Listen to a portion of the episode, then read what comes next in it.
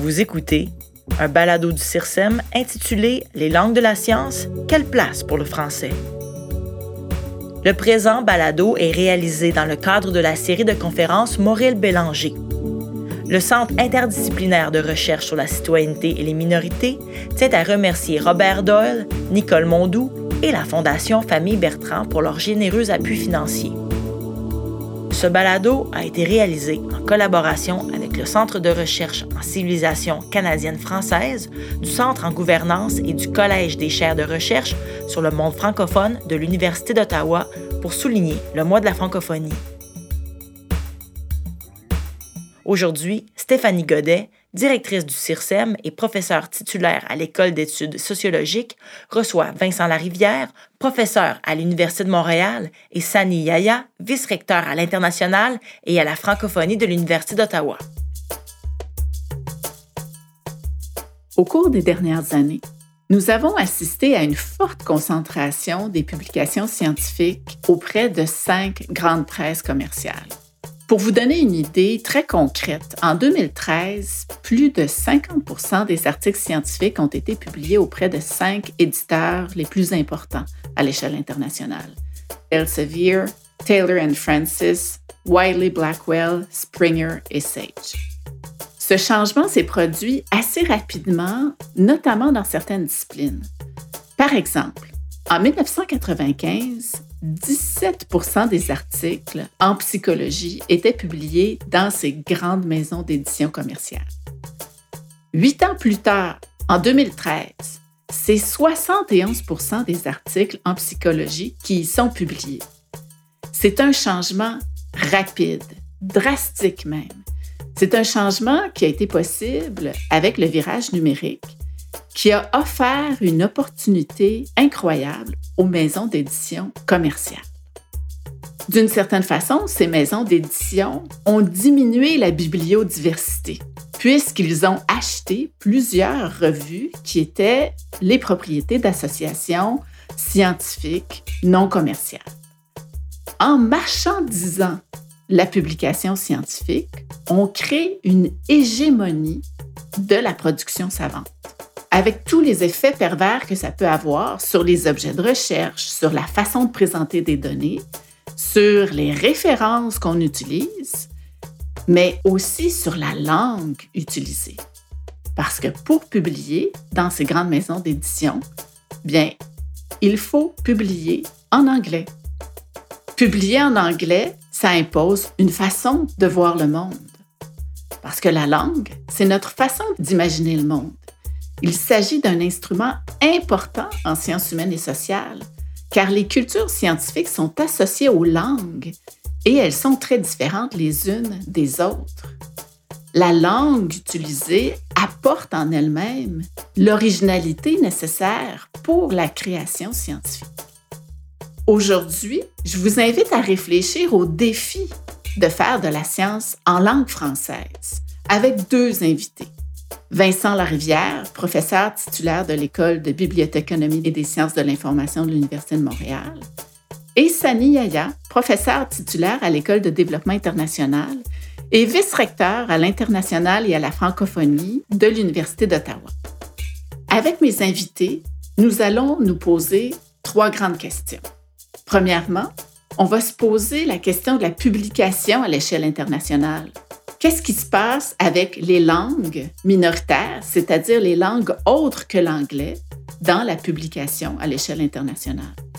Deuxièmement, nous allons aborder la question de la publication au Canada pour les groupes minoritaires francophones et pour le Québec. Et nous allons terminer sur une note positive en réfléchissant aux pistes d'action nécessaires pour soutenir la bibliodiversité, mais aussi la diversité au sein même de la production scientifique, qui serait notamment de soutenir la publication en langue française. Bonjour Vincent Larivière. Bonjour. Merci beaucoup euh, de nous accorder du temps. Donc, euh, je vous présente brièvement. Vous êtes euh, professeur titulaire à l'École de bibliothéconomie et des sciences de l'information de l'Université de Montréal titulaire de la chaire de recherche du Canada sur les transformations de la communication savante et directeur scientifique de la plateforme Érudit.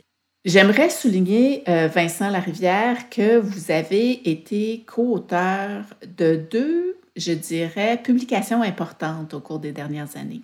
Je mentionnerai euh, la plus récente, euh, qui est le rapport que vous avez soumis à l'ACFAS, qui est l'Association canadienne-française pour l'avancement des sciences, un euh, rapport qui s'intitule Portrait et défis de la recherche en français en contexte minoritaire au Canada.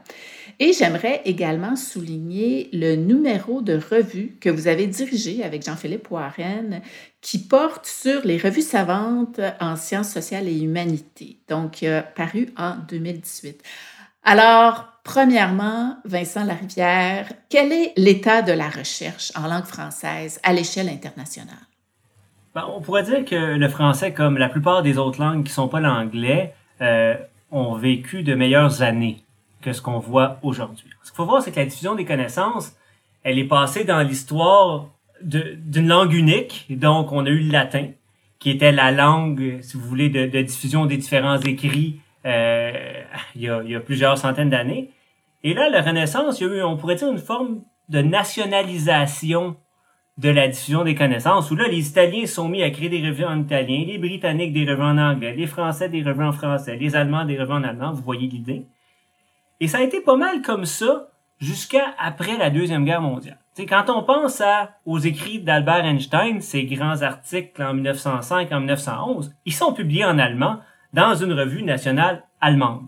Et là, ben, les physiciens d'un peu partout dans le monde ben, devraient, devaient se creuser la tête pour comprendre ces travaux-là. Évidemment, il y a eu des traductions, etc.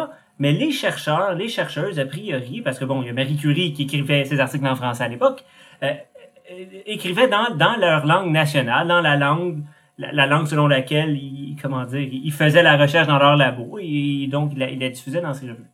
L'équilibre euh, un peu été brisé en partie à la fin de la Deuxième Guerre mondiale, mais surtout à partir des années 80, où on a vu une phase, euh, on pourrait dire, d'anglicisation de la littérature scientifique, qui est associée d'une certaine façon à une internationalisation de la communauté scientifique. Donc évidemment, tant qu'on avait un pôle URSS États-Unis, ben là, il y avait une communauté scientifique qui écrivait en russe et qui comprenait le russe. Et on avait la communauté, on pourrait dire, euh, des, de, de, de l'Ouest qui, bon, tranquillement s'anglicisait. Euh, et là, à partir donc 80-90, on peut dire qu'à peu près toutes les communautés scientifiques dans les sciences naturelles, dans les sciences médicales, ont commencé à écrire de façon dominante en anglais. Pourquoi? Ben, parce qu'un peu dans, comme dans plusieurs milieux, comme le milieu des affaires, l'anglais est devenu la langue commune.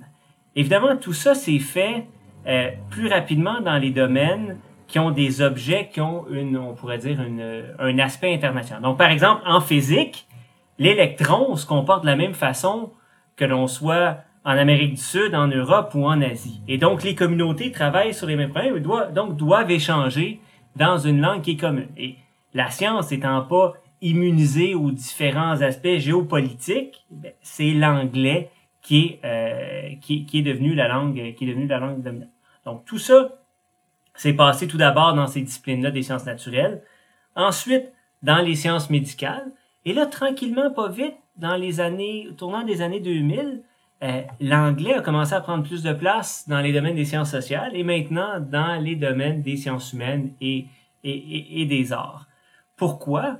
Ben dans ces domaines-là, c'est pas tant que les objets sont internationaux, parce que dans les faits, la société québécoise, c'est pas la société française, qui est pas la société japonaise, donc c'est normal d'avoir des revues nationales et qui respectent certaines aires linguistiques dans ces domaines-là. Mais c'est davantage lié à la question du capital. Et là, il faut faire une petite parenthèse sur l'évaluation des chercheurs. Dans le milieu universitaire, les professeurs ont des tâches d'enseignement, de recherche et d'administration. Dans tout milieu de travail, il y a une économie de prestige. Et dans le milieu académique, ce sont les activités de recherche qui participent à la distinction des individus, c'est-à-dire à leur prestige. Dans cette économie, le prestige dépend notamment des subventions obtenues, mais surtout du nombre de publications, de la réputation des revues dans lesquelles on publie. Les chercheurs sont ainsi constamment évalués et la compétition est forte. Le système d'évaluation des chercheurs influence également le milieu de la publication scientifique qui tente de développer des indicateurs de performance. Et ces indicateurs accroît également la valeur marchande des revues. Historiquement, euh, les chercheurs ont toujours été évalués d'une façon ou d'une autre. On peut dire qu'ils étaient évalués d'une façon, on pourrait dire, beaucoup plus qualitative. Donc, on allait lire leurs papiers, on regardait les CV, on faisait peut-être un peu de quantitatif, disons, subliminal. Bon, on voit, il a écrit dans des bonnes revues, etc à partir des années 2000, on a commencé à vouloir faire des évaluations qui sont, disons, on peut dire beaucoup plus quantitatives, sous le prétexte que c'était un peu plus objectif. C'est vrai qu'à certains égards, ce l'est peut-être un peu plus. L'évaluation par les pairs, on sait par ailleurs que c'est très subjectif. Pour ceux qui ne savent pas c'est quoi l'évaluation par les pairs, ben, c'est en gros euh, une évaluation, disons, plutôt qualitative d'un chercheur ou d'un projet de recherche ou d'un article. C'est le processus par lequel on doit passer en tant que chercheur quand on évalue, quand on, on soumet un article scientifique et on, sait que c'est qualitatif, on voit que c'est subjectif quand on reçoit nos évaluations, parce que l'évaluateur 1 va dire que c'est très bon, puis l'évaluateur 2 va dire que c'est pourri. Donc, bref, il y a un aspect subjectif à l'évaluation par les pairs. Mais, mais donc, on a voulu remplacer cette évaluation-là par des mesures un peu plus quantitatives. Euh, et dans ces évaluations quantitatives-là, on pourrait dire que les revues en anglais scoraient mieux.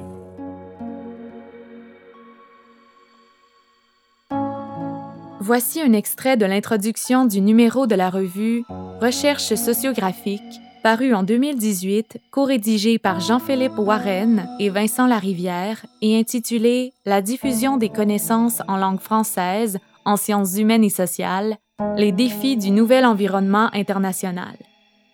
Dans un ouvrage paru en 2013, Does Science Need a Global Language? l'auteur américain Scott L. Montgomery soutenait que pour progresser, la science exigeait l'usage d'une lingua franca commune aux chercheurs de différentes nations. Le sous-titre de son livre, English and the Future of Research, ne laissait d'ailleurs planer aucun doute sur la langue promise à l'universalité. La pratique scientifique n'avait cependant pas eu besoin d'attendre la publication d'un tel ouvrage pour arriver à cette réponse programmatique. Depuis 100 ans, mais de manière accélérée depuis le déclin de l'URSS, puis de l'avènement d'Internet et la simplification des échanges internationaux, on observe une tendance lourde à la diffusion de la recherche en anglais. Désormais, dans les domaines des sciences naturelles et médicales, la quasi-totalité des travaux paraissent en anglais, et quoiqu'une grande diversité de langues demeure représentée dans les sciences humaines et sociales, celles-ci sont aussi emportées par la marée de l'anglicisation. Plusieurs auteurs se demandent si dans 50 ans, le français n'aura pas disparu des écrits en sciences humaines et sociales au profit de l'anglais, comme ce fut le cas de l'allemand, autrefois dominant en chimie, ou du latin en théologie. Et donc, on a mis en place dans le système, d'une façon un peu plus structurelle, euh, des, euh, des mécaniques qui font en sorte que un jeune chercheur, une jeune chercheuse a tout intérêt à aller publier en anglais dans une revue internationale plutôt que de publier en français ou dans toute autre langue euh, dans, une, dans une revue nationale. Et tout ça a eu pour effet, a, a encore pour effet d'angliciser la production de connaissances dans, les domaines, dans les domaines des sciences sociales humaines.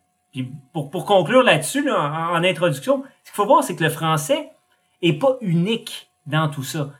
En ce moment, c'est pas le français par rapport à l'anglais, c'est plutôt l'anglais par rapport à toutes les autres langues.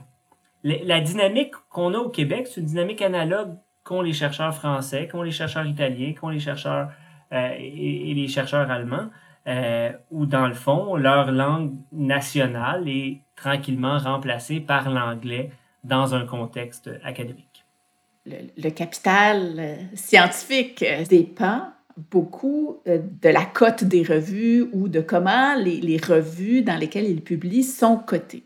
Alors, ça, ça a un effet aussi sur la création des revues comme telles. Est-ce que vous pouvez nous en parler un petit peu?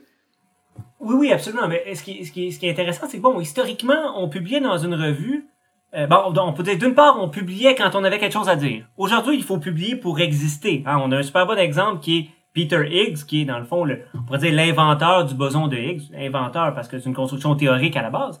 Euh, Peter Higgs a arrêté de publier l'année où je suis né. Et il est encore prof dans, dans son université en Écosse.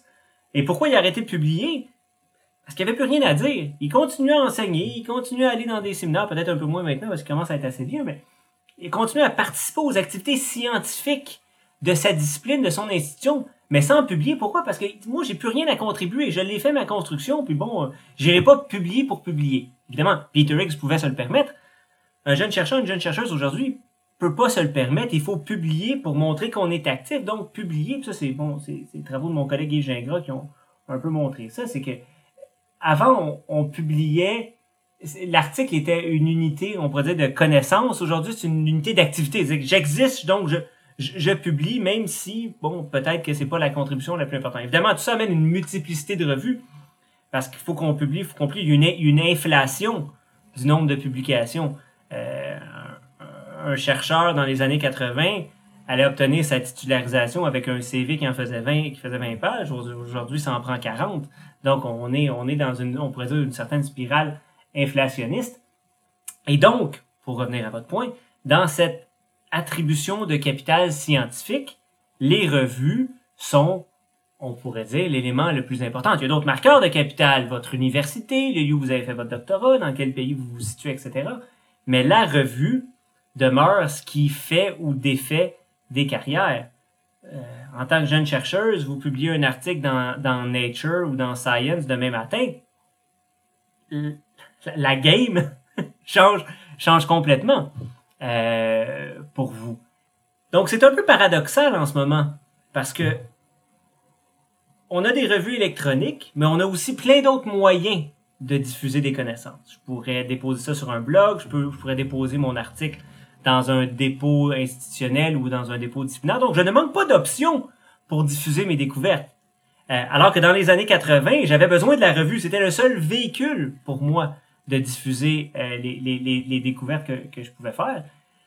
Mais pourtant, aujourd'hui, les revues ont plus d'importance du point de vue symbolique que ce qu'elles avaient dans les années 80. Dans les années 80, vous publiez, puis c'était correct, votre université disait c'est beau Vincent, vous, travaillez bien, il y a des articles qui sortent, euh, qui sortent, tout est beau. Aujourd'hui, la revue devient le critère principal alors qu'on en a de, on en a moins besoin techniquement. Donc la revue, c'est le vecteur de capital scientifique par excellence. Et dans cette mécanique-là où le capital passe par les revues, ben, les revues de langue anglaise sont celles qui octroient le plus de capital. Évidemment, il y a des communautés où c'est pas c'est pas tout à fait comme ça, c'est-à-dire qu'il y a des communautés nationales. Donc si on prend par exemple la sociologie française a son propre sa propre hiérarchie des revues qui est, on pourrait dire, orthogonale à la hiérarchie internationale. Si vous êtes dans une université française et que vous publiez dans euh, American Journal of Sociology, évidemment, ça va être super bien vu, mais ça va être aussi bien vu que de voir publier probablement dans Acte de la recherche en sciences sociales, qui est la revue fondée, fondée par Bourdieu. Alors que l'inverse n'est pas vrai. Si vous êtes dans un département de sociologie américaine, votre article dans American Journal of Sociology va être vu super bien, mais votre article dans la revue française va être vu comme étant quelque chose de, à la limite, provincial. Et c'est là où il, y a, iniquité où il y a des effets, on pourrait dire, sur les objets d'étude. Et il y a une, super bonne citation que j'avais vue sur les médias sociaux. Euh, si vous faites un article sur les États-Unis, par exemple, il y aura jamais personne qui va vous dire d'écrire que c'est sur les États-Unis dans le titre ou dans l'abstract. Parce qu'on dit c'est sur les États-Unis, donc c'est applicable partout. évidemment, on s'entend complètement faux. Si vous faites un article sur la France ou le Québec, on dit ben là, vous devez, vous devez écrire c'est sur quoi? Puis là, si vous faites un article sur, par exemple, Montréal ou quelque chose encore plus petit, ben là, on va dire c'est quoi l'intérêt, c'est pas généralisable. Donc, il y a vraiment une sorte de hiérarchie des lieux, et particulièrement dans les revues, on pourrait dire les, les, les plus prestigieuses, ce qui crée en fait des incitatifs pour les chercheurs de travailler sur des objets plutôt que d'autres, puisque certains objets sont mieux publiables dans certaines revues. Pour prendre un exemple, disons que je suis économiste à l'Université de Montréal et que je veux publier dans euh, une revue prestigieuse d'économie américaine. Parce qu'en gros, en économie, il y a cinq revues qui sont les, les revues les, les, les, plus prestigieuses. Si je travaille sur la Banque du Canada, ça n'a peut-être pas super gros d'intérêt.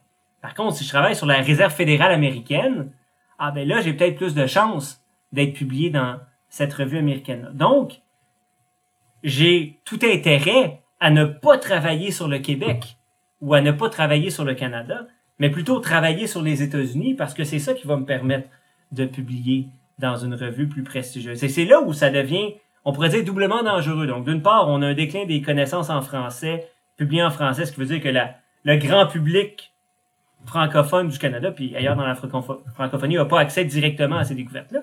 Puis d'autre part, ça fait en sorte qu'on en connaît moins sur nous. Ça nous pousse à aller étudier. C'est très bien d'aller étudier les autres, mais il faut quand même savoir ce qui se passe dans notre cours. Et donc, euh, ça crée des incitatifs pour faire des projets de recherche, non pas sur le Québec ni sur le Canada, mais sur soit les États-Unis euh, ou soit le monde, et donc par conséquent le monde anglophone euh, britanno-américain. Euh, puis ça, c'est un problème, je pense, assez important auquel il faut réfléchir chez les organismes subventionnaires et chez les différents paliers de gouvernement, parce que si on a des universités, si on paye des gens pour faire de la recherche, c'est pour qu'il y ait une certaine contribution à la société québécoise et canadienne.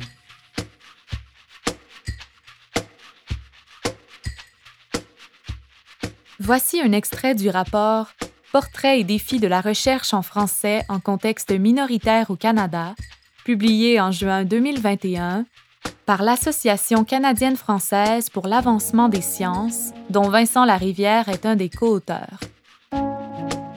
Au Canada, la dualité linguistique a historiquement conduit à la création de revues en anglais et en français, ainsi que de nombreuses revues bilingues qui, souvent, sont associées à des sociétés savantes nationales. La figure 2 décrit le nombre de nouvelles revues en anglais, bilingues et en français apparues au cours des 70 dernières années. Sans surprise, au cours de la période, une majorité de revues en anglais ont été lancées. Cette proportion a augmenté d'environ 60% dans les années 70 à 70% dans les années 90, puis au-delà de 90% depuis 2005. À l'opposé, la proportion de revues bilingues, créées de façon importante dans les années 60 et 70, est beaucoup plus faible depuis les années 2000. Enfin, les revues en français ont représenté environ 10% des revues lancées depuis les années 60 et leur proportion a cru à près de 20% au milieu des années 90. Toutefois, cette proportion a diminué drastiquement après 2000 et depuis lors, seule une poignée de revues en français ont été créées au pays. Une tendance similaire vers l'anglais a été observée pour l'Allemagne, bien que l'anglais ne représente pas la langue du pays. Notons que la croissance du nombre de revues, et particulièrement de revues en anglais, autour de 2010, est associé à certains éditeurs qualifiés de prédateurs qui, sans avoir de racines dans la communauté scientifique canadienne, ont choisi le pays pour y établir leur revue, sans doute pour des raisons de crédibilité. Bien justement, en parlant de la Société québécoise canadienne, euh, quelle est la spécificité euh, par exemple, les, grandes tendances dans les taux de publication selon les langues et la création de revues, parce que, euh, comme vous le dites, euh, c'est un peu paradoxal. On, il y a de plus en plus de revues, mais surtout en langue anglaise, et les gens donc, dans cette économie de prestige, là, veulent de plus en plus publier, mais euh, ils ont beaucoup plus d'opportunités en langue anglaise qu'en langue française. Qu'est-ce que qu'est-ce qu'on voit au Québec et au Canada actuellement dans ces tendances euh, ce qui est très intéressant dans le cas québécois, c'est que quand le numérique est arrivé, hein, quand au milieu des années 90, on a commencé à dire aux revues, vous devez vous numériser ou on, doit passer à l'autoroute de l'information, comme on appelait ça à l'époque les, les revues du reste du Canada et du monde anglophone ont assez rapidement été achetées par des éditeurs commerciaux. Donc, autrement dit, ces revues-là qui étaient en anglais avaient un plus grand prestige. Et là, il y a quelques compagnies qui ont été extrêmement rapides à aller les chercher parce qu'elles avaient plus de capital, puis bon, qui avaient une meilleure valeur de commercialisation et d'achat, disons, pour les bibliothèques universitaires. nos revues québécoises se sont un peu retrouvées à devoir se débrouiller. Et c'est là où la plateforme Érudit a été créée. Érudit, c'est une plateforme web soutenue par un consortium interuniversitaire canadien non commercial. Elle a pour mission de soutenir la publication numérique ouverte et la recherche en sciences humaines et sociales et en arts et lettres. On y retrouve plusieurs revues francophones qui sont accessibles gratuitement partout dans le monde. Là, ce qui est super intéressant, c'est que de par cette nécessité-là de créer nos propres outils, on est vu à beaucoup d'égards comme étant un modèle, disons, de, euh, de propriété collective des revues savantes. Donc, alors que le monde anglophone, euh, ou le monde, on pourrait dire le monde des revues anglophones est détenu par des intérêts privés, le monde des revues francophones au Québec appartient à la communauté, appartient aux universités, appartient aux sociétés savantes, et donc est une, et ce qui est une voie de l'avenir. En fait, là, on a les communautés anglophones se disent maudit, euh, euh, ça commence à nous coûter cher les revues. Il faut qu'on recrée des initiatives, euh, disons un peu plus, on, pourrait dire collectives, détenues par la communauté. Nous, on a déjà ça au Québec. Euh, et dans, dans, dans cette situation-là, on, on, est un exemple, tout comme les, les Sud-Américains qui ont dû se débrouiller comme nous, tout comme certaines communautés au Mexique, certaines communautés en, en, en France aussi en particulier.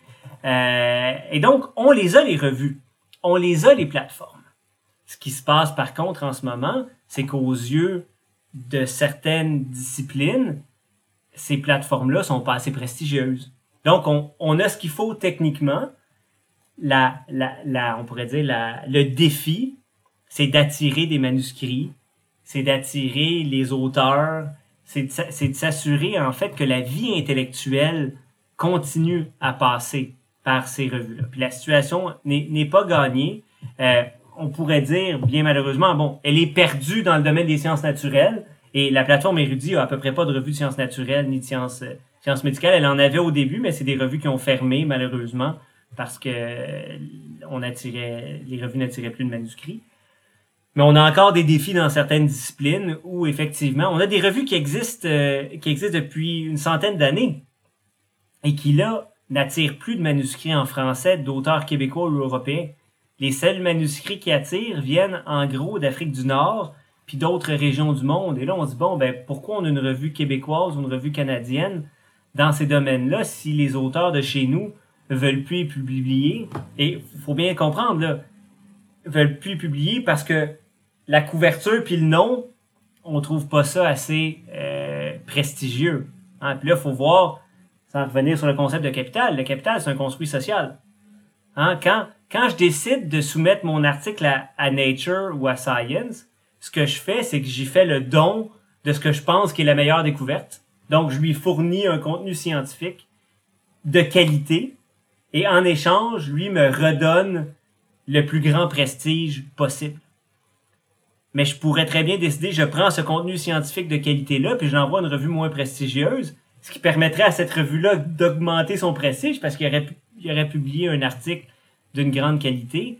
Euh, moi, ça m'en donnerait moins, mais ça en donnerait plus collectivement. Donc, cet échange de capital-là, en ce moment, on pourrait dire, est tout au bénéfice des, euh, des grandes revues, puis d'une certaine façon des éditeurs commerciaux qui, euh, qui bénéficient financièrement. Mais c'est un enjeu central quand même. Il y a un, un capitalisme incroyable là, qui, se, qui, se, déroule actuellement là, sur les, la propriété intellectuelle. Oui, mais oui, c'est un enjeu central. Dans cet échange-là, la revue me donne la revue me donne du capital symbolique, mais moi, en échange, je lui fournis la capacité de faire du capital économique et d'une façon hallucinante. Hein, parce que je suis pas payé moi comme auteur, les évaluateurs sont pas payés, les éditeurs de ces revues-là vont être payés symboliquement parce qu'ils sont payés par ailleurs comme prof ou comme euh, ou comme chercheur. Et donc c'est facile pour ces compagnies-là de faire des profits de l'ordre de 40%. Il n'y a pas de il y a pas d'industrie plus lucrative que ça en ce moment.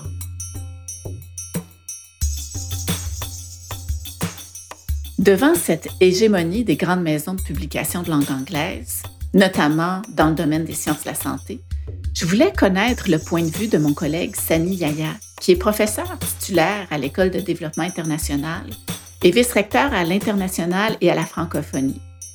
Sani est spécialiste des questions de santé en Afrique subsaharienne, une région du monde où la langue française est également très importante. À l'échelle internationale, quel est le rôle de la langue française euh, dans les publications ou dans la production scientifique en sciences de la nature et en sciences de la santé? Si on considère les prix Nobel de médecine décernés au cours des dix dernières années, par exemple, on observe que le dernier francophone à avoir reçu la prestigieuse récompense, euh, son nom c'est Jules Hoffman, euh, honoré en compagnie de l'Américain Bruce Butler et du Montréalais Ralph Steinman, ont énormément publié en anglais, particulièrement des articles qu'il a coécrits avec des collègues internationaux. Pourtant, cet ancien membre du corps professoral de l'Institut d'études avancées de l'Université de Strasbourg et éminent chercheur qui publiait dans la langue de Shakespeare est un francophone convaincu. La preuve, c'est que tout juste un an après avoir reçu le prix Nobel, il faisait son entrée à l'Académie française, temple de l'immortalité de la langue française. Alors, peut-on s'arrêter à cet exemple pour affirmer que pour se faire une place dans le monde, évidemment, de la diffusion des savoirs scientifiques, en particulier dans les sciences de la santé, il faille nécessairement publier en anglais? La présence historique, je rajoute, euh, de la langue française euh, favorise évidemment les échanges entre les chercheurs. Comme il a été rappelé euh, à l'occasion de la semaine de la francophonie scientifique de l'Agence universitaire de la francophonie, la transmission des savoirs scientifiques en français doit contribuer à l'essor évidemment des pays francophones. C'est d'ailleurs dans cette optique que Rémi Quirion, scientifique en chef du Québec depuis 2011, et nouveau président de, du réseau international euh, et un conseil scientifique au gouvernement, s'intéresse à l'Afrique francophone où il souhaiterait, bien entendu, euh, encourager la publication en français dans divers domaines. Je pense que c'est une initiative qu'il faut saluer, et notamment dans le domaine des sciences sociales et des sciences de la santé. D'ailleurs, je pense qu'il il souhaite multiplier la mise sur pied euh, de conseils scientifiques en partenariat évidemment avec des pays comme le Sénégal, le Burkina Faso, le Cameroun et plusieurs autres pays du Maghreb. Euh, je dirais tout simplement qu'avant de proclamer le triomphe de l'anglais comme seule langue des sciences, il faut rappeler qu'il subsiste encore euh, plusieurs systèmes plurilingues dans le monde évidemment scientifique. François Olivier Doré de l'Université du Québec à Chicoutimi rappelait récemment dans un article publié dans le magazine de l'ACFAS que la science moderne a évolué dans un environnement plurilingue les premiers scientifiques modernes, bien entendu, s'exprimant et publiant dans leur langue nationale. Par exemple, au printemps dernier, à l'Université Gaston Berger de Saint-Louis au Sénégal, euh, le pays a annoncé le lancement de la revue scientifique Global Africa, dont l'objectif est d'ouvrir la réflexion sur les enjeux politiques, sociaux, économiques, technologiques, écologiques de l'Afrique. Cette revue, soutenue par un consortium d'instituts et de centres de recherche pluridisciplinaires d'Afrique et de France, a justement pour objet la publication, évidemment, non seulement en français, mais aussi en anglais, en arabe, en swahili, qui sont des langues parlées dans les instituts et centres de recherche qui veulent évidemment contribuer à ce projet-là.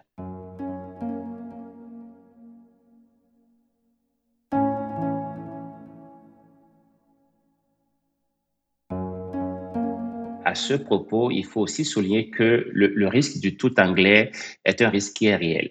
Euh, ceci dit, je dois souligner tout de même qu'il y a des poches de résistance. Euh, il, y a, de nombreuses bases de données euh, épidémiologiques qui sont encore en français dans plusieurs pays, notamment les enquêtes démographiques de santé et le passage évidemment d'une langue à l'autre par le biais de la traduction n'est jamais sans risque euh, à mon avis. Et donc, la capacité de comparer dans le temps et dans l'espace euh, les données dans les deux langues euh, reste aussi vraiment un enjeu réel aujourd'hui dans ce domaine important-là qu'est celui des sciences de la santé. Alors, donc, c'est l'aspect que je voulais rajouter de plus pour contextualiser cette question-là.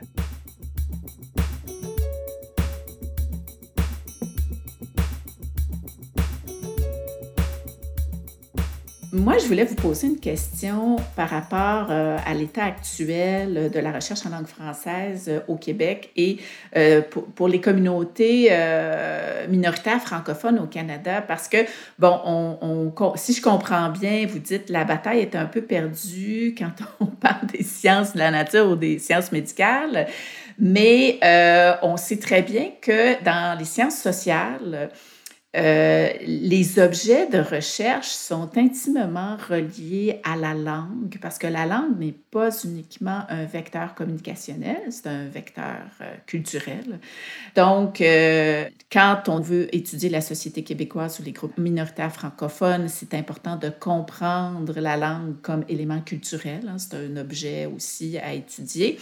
Puis, il faut se poser la question aussi des utilisateurs de la recherche. Donc, on fait de la recherche pour des utilisateurs de la recherche. Ça, il certaines, certaines personnes pourraient débattre, pourraient débattre ça, parce que toujours dans une idée de liberté académique, il y a bien des gens qui diraient je fais de la recherche parce que ça m'intéresse, mais globalement, fondamental. Vous, fondamental. Mais vous avez raison, c'est de la recherche financée par des fonds publics. Il faut quand même avoir une certaine idée de, d'utilisateurs potentiels, que ce soit d'autres chercheurs ou, ou le grand public. Ou le grand public. Euh, et comme vous dites, les revues internationales ne sont pas intéressées par euh, Montréal euh, nécessairement ou la ville de Québec ou ce qui se passe à Halifax avec les groupes minoritaires. Donc, si on ne peut plus s'intéresser, publier et s'intéresser à nos objets qui concernent les francophones, on peut voir que ça va, euh, finalement, la recherche sur ces objets-là va, va diminuer. Est-ce que vous voyez des tendances? Est-ce que vous voyez une diminution de la publication en langue française sur les objets? Euh? C'est-à-dire que ce qu'on voit dans les données, c'est une tendance claire quant à la relation entre le lieu de publication et les objets étudiés. Donc, euh, ce qu'on montre assez clairement dans l'article que vous avez mentionné là, dans, dans, dans Recherche sociographique, c'est que quand, quand c'est publié dans une revue canadienne, ben, ou une revue québécoise, ben, on va avoir beaucoup plus d'articles qui parlent du Québec ou du Canada. Donc ça, c'est clair. Quand c'est dans une, dans une revue américaine ou une revue de l'extérieur du pays, il y en a une proportion beaucoup plus faible. Et donc, on peut faire euh, le... Euh, on, on, peut faire la déduction que si on publie de plus en plus à l'international, ben, il va y avoir de moins en moins de recherches qui vont être publiées euh, sur, nos, sur nos objets locaux. Donc, cette anglicisation-là, elle a un effet assez clair euh, sur ce que l'on connaît sur nous. Et ce qu'il faut voir, c'est que il en existe plein de revues canadiennes. On, on en a, vous l'avez mentionné un peu plus tôt, suis pas rentré dans les détails, mais il y a à peu près 1000 revues scientifiques au Canada, dont à peu près 10, 10 à 20% publient du contenu euh, en, langue française, ces revues-là sont prêtes à, recevoir les manuscrits et à les évaluer à les publier s'ils sont bons. L'enjeu en ce moment, c'est pas du point de vue de l'offre de lieu de publication, mais c'est du point de vue de la demande, on pourrait dire, euh, pour ces lieux de publication dans la communauté scientifique. Vous offrez à un jeune doctorant, une jeune doctorante, un article dans la possibilité de publier dans une revue américaine de sociaux, de Sciences Po, d'histoire, versus le faire dans une revue, euh, dans une revue euh, internationale ou américaine, euh, il n'y aura pas la même chose. Donc, autrement dit, un article dans une revue québécoise n'aura pas la même, le même effet sur leur carrière. Mais bon, ça, on l'a déjà dit. Ce à quoi il faut réfléchir, c'est c'est quoi les, les pistes d'action? Qu'est-ce qu'on peut faire? les pistes d'action? Je vais quand même mentionner un truc euh, par rapport euh, aux situations minoritaires. Euh, bon, le Québec, c'est une chose, et le Québec a son, comment dire, a quand même sa hiérarchie de revues à l'interne. Et donc, si vous publiez, vous êtes au doc en sociaux, vous publiez un article dans Sociologie et Société ou Recherche sociographique, ça va être très bien vu. Vous êtes un, une jeune historienne québécoise, vous sortez un article dans Men's ou dans la revue d'histoire de l'Amérique française, là, ça va bien aller. Hein? Donc, il y a quand même des micro-communautés, ben, des, communautés qui, euh, qui accordent encore pas mal d'importance à leur revue. Ce qu'il faut voir par contre, c'est que cette importance-là tend à diminuer malheureusement euh, depuis, euh, depuis une vingtaine d'années. Il faut s'assurer qu'on est capable de, rétablir ça. Mais ça, c'est vrai pour le Québec, mais c'est un peu moins vrai malheureusement pour le reste du Canada, parce que là, tu es dans un département où tu as, mettons, deux, trois francophones, où tu es dans une petite institution qui est entourée du monde anglophone, et malheureusement, les deux solitudes, c'est vrai dans la société, mais c'est vrai dans la communauté scientifique aussi. Hein? Les revues canadiennes bilingues, disons comme la revue canadienne de sciences politiques qui est bilingue, il y en a quelques-unes comme ça, on a très bien montré, les travaux de François Rocher, entre autres, à l'Université d'Ottawa, ont très bien montré qu'il n'y a pas de dialogue entre les, entre les deux communautés. Les articles des francophones dans ces revues-là citent les articles anglophones de la même revue, mais l'inverse n'est pas vrai. Euh, et donc, il y a malheureusement euh, une invisibilité, on pourrait dire, de cette littérature-là dans les milieux autour desquels gravitent les communautés francophones minoritaires ce qui rend ça, ce qui rend les choses, disons, doublement difficiles pour, euh, pour ces communautés-là. Au Québec, il y a une masse critique qui fait en sorte que euh, c'est, on pourrait dire, un, peu plus facile. Dans le cas des, des, des, communautés, euh, que ce soit dans l'ouest du pays ou dans l'est du pays, c'est, c'est le, défi est double, en fait. Un autre enjeu que je voudrais évidemment souligner ici, c'est la capacité même du Canada à jouer un rôle de chef de file sur de nombreux dossiers scientifiques, de la santé euh, en passant aux, sciences de l'environnement. Donc, la récente pandémie vient tout simplement nous le rappeler euh, au quotidien. Euh, les problèmes scientifiques aujourd'hui se règlent mondialement. Avoir des scientifiques canadiens qui parlent et qui publient en français, c'est conserver, à mon sens aussi, la capacité de dialogue, la capacité de, recherche, mais surtout la capacité d'intervention dans un très grand nombre de pays, notamment euh, les pays, par exemple, euh, en voie de développement, dont plusieurs sont des pays d'Afrique. Il serait donc euh, incompréhensible et je dirais même inacceptable de se priver de cet atout que nous avons dans un système de recherche et de financement de la recherche qui soutient et qui parfois privilégie le bilinguisme. C'est une chance euh, à mon avis, et, surtout pas un fardeau comme certains ont essayé évidemment de nous le faire croire. Mm-hmm. Et euh, si on pense euh, plus positivement à la suite des choses, quelles seraient les solutions, les, stratégies à privilégier pour valoriser l'utilisation de la langue française dans toutes les étapes de la recherche et de la mobilisation des connaissances? Alors, quelle stratégie privilégier pour valoriser euh, l'utilisation de la langue française euh, C'est une question complexe. Évidemment, il n'y a pas de, baguette magique. Euh, à mon avis, dans un premier temps, euh, il faut essayer d'accroître les collaborations internationales pour étendre l'accès à la recherche mondiale il y a plusieurs innovations quand même dont nous pourrions nous inspirer. Et celle, qui me vient à l'esprit euh, tout de suite, là, c'est vraiment la LISA. C'est vraiment une innovation qui... la LISA, c'est quoi? C'est la littérature scientifique en santé. C'est une innovation, une initiative de l'Académie nationale de médecine en France. Euh, et, et, ce genre vraiment d'innovation peut, euh, à mon avis, inspirer le reste de la communauté scientifique francophone.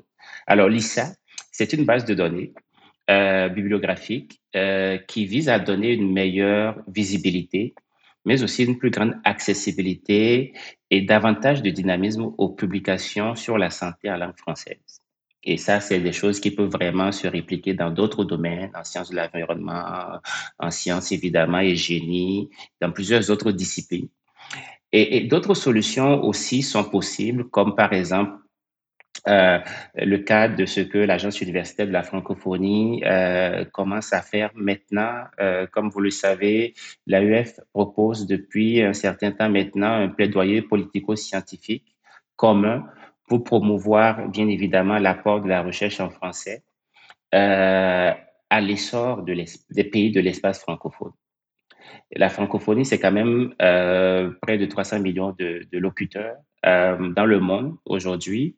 Et euh, on, on, estime, les démographes estiment que ces 3 millions de personnes pourraient évidemment devenir 700 millions de personnes d'ici 2050.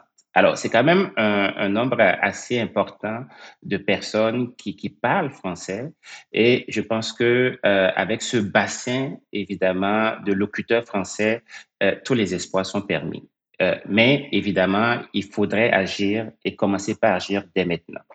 je suis convaincu que nous pouvons encore changer la donne et ce changement, évidemment, passe par aussi vraiment un changement de perception il faut qu'on réussisse à mettre davantage de l'avant la valeur et le rayonnement des publications de la recherche francophone, euh, mettre en exergue euh, la conception francophone du monde, qui ne peut, à mon avis, euh, qu'enrichir le paradigme scientifique actuel.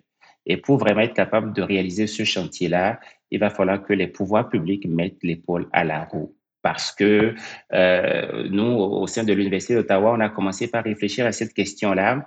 Euh, il y a des choses que nous pourrons faire localement, que nous pouvons faire, mais c'est sûr qu'il y a vraiment certains enjeux qui dépassent notre capacité d'action. Alors, euh, et c'est en ça qu'il faudra absolument qu'il y ait des investissements massifs. Il faudrait que les gouvernements vraiment prennent leur bâton de pèlerin afin vraiment de mettre davantage l'emphase sur l'importance évidemment de cette science en français-là, qui, à mon sens, ne peut que contribuer au développement évidemment de l'espace francophone. Et donc, il ne faut pas laisser euh, aux seuls chercheurs la responsabilité, le fardeau évidemment de cette francophonie scientifique-là. Donc, c'est vraiment une responsabilité collective. Bien entendu, chacun doit apporter sa pierre à l'édifice. Euh, et je pense que les universités, les chercheurs, les pouvoirs publics aussi euh, doivent vraiment faire une priorité absolue. Autrement, euh, on risque encore vraiment de rester pour plusieurs années dans l'anglophonie et c'est clair que ce n'est absolument pas ce qu'on souhaite.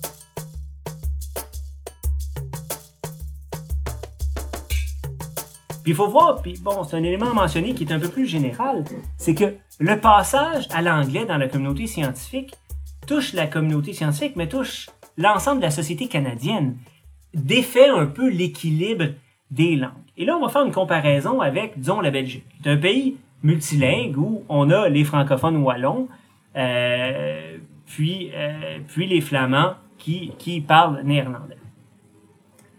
Quand ces deux communautés-là passent à l'anglais dans la diffusion de leurs connaissances, ça défait pas leur équilibre national linguistique parce que l'anglais, c'est la langue d'aucune des deux communautés. Dans notre cas au Canada, le passage à l'anglais de notre communauté scientifique, disons canadienne-française, pour utiliser un vieux terme, change l'équilibre des langues au sein du pays et de facto donne plus de place à la communauté qui est déjà dominante. Et il faut pas, faut pas oublier, la communauté scientifique évolue pas dans un vase clos. La communauté scientifique fait partie de la société et en changeant les paramètres d'attribution du capital au sein de la communauté scientifique, ben, on change notre équilibre, euh, notre équilibre national. Ça veut dire qu'il faut quand même, faut en prendre acte, puis il faut réfléchir si politiquement euh, on doit prendre certaines actions.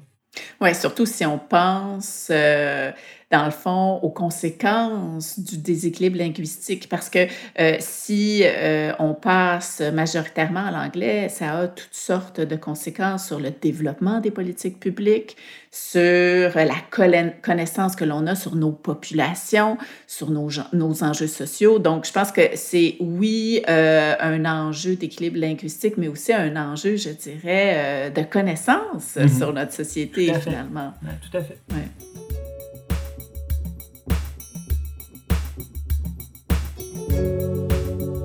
Vous venez d'écouter un balado du CIRSEM dans la série des conférences Maurice Bélanger. J'aimerais remercier mes collègues Vincent Larivière de l'Université de Montréal et Sani Yaya de l'Université d'Ottawa. J'aimerais également remercier Robert Doyle, Nicole Mondou et la Fondation Famille Bertrand pour leur généreux appui financier aux conférences Maurice Bélanger. Je m'appelle Stéphanie Gaudet je suis professeure titulaire à l'École d'études sociologiques et anthropologiques de l'Université d'Ottawa et je suis directrice du CIRSEM. Je vous remercie d'avoir écouté ce balado.